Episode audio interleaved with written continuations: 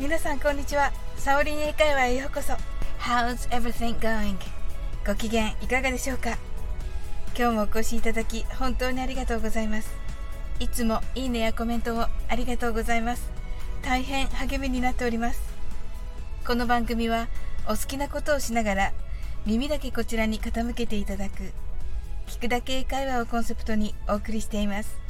ゆったりと気軽な気持ちで楽しく聞いてくださいね昨日サラダにドレッシングをかけようと思って勢いよく振ったら蓋がちゃんと閉まっていなくて大変なことになりました。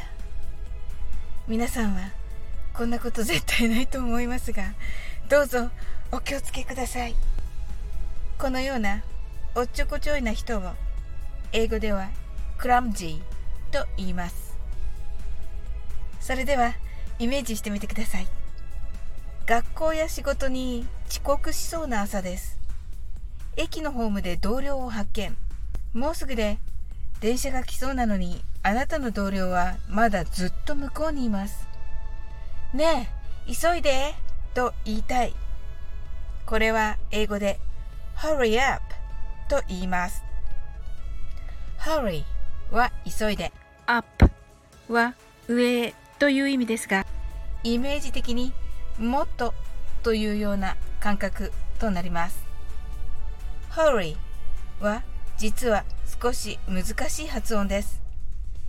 日本語ではハリーとカタカナで書きますが英語の発音はハヒフヘホのハよりもアルファベットで書いてある通り HU のローマ字読みのフに近い音になります。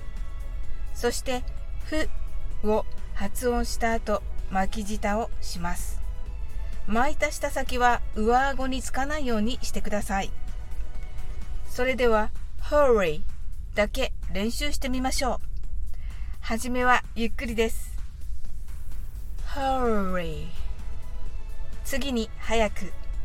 hurry それでは up もつけていってみましょう。Hurry up.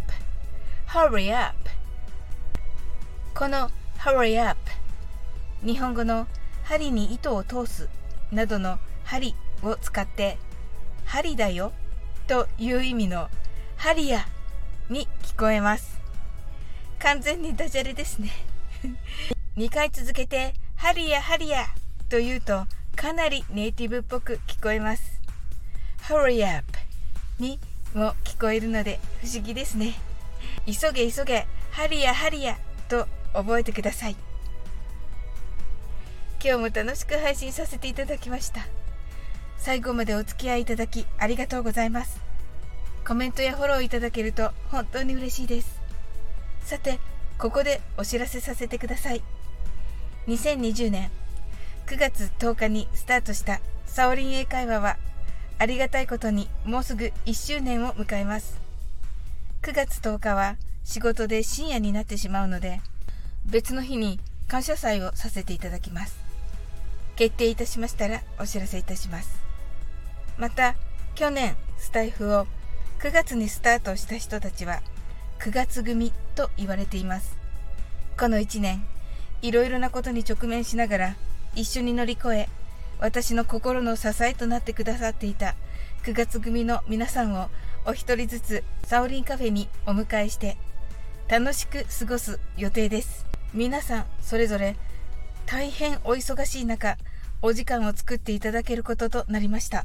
普段はコラボのオファーを全て断られていらっしゃる方も快く受けてくださいました。感激です。幸せで感謝の気持ちでいっぱいです。詳しい日程などはもう少しお待ちくださいませ皆さんとお好きな飲み物片手にワイワイ楽しくできたら嬉しいですぜひ遊びに来てくださいねそれでは次の放送でお会いできるのを楽しみにしております That's all. Thank you for coming today. Life is perfect as I have a friend like you. See you!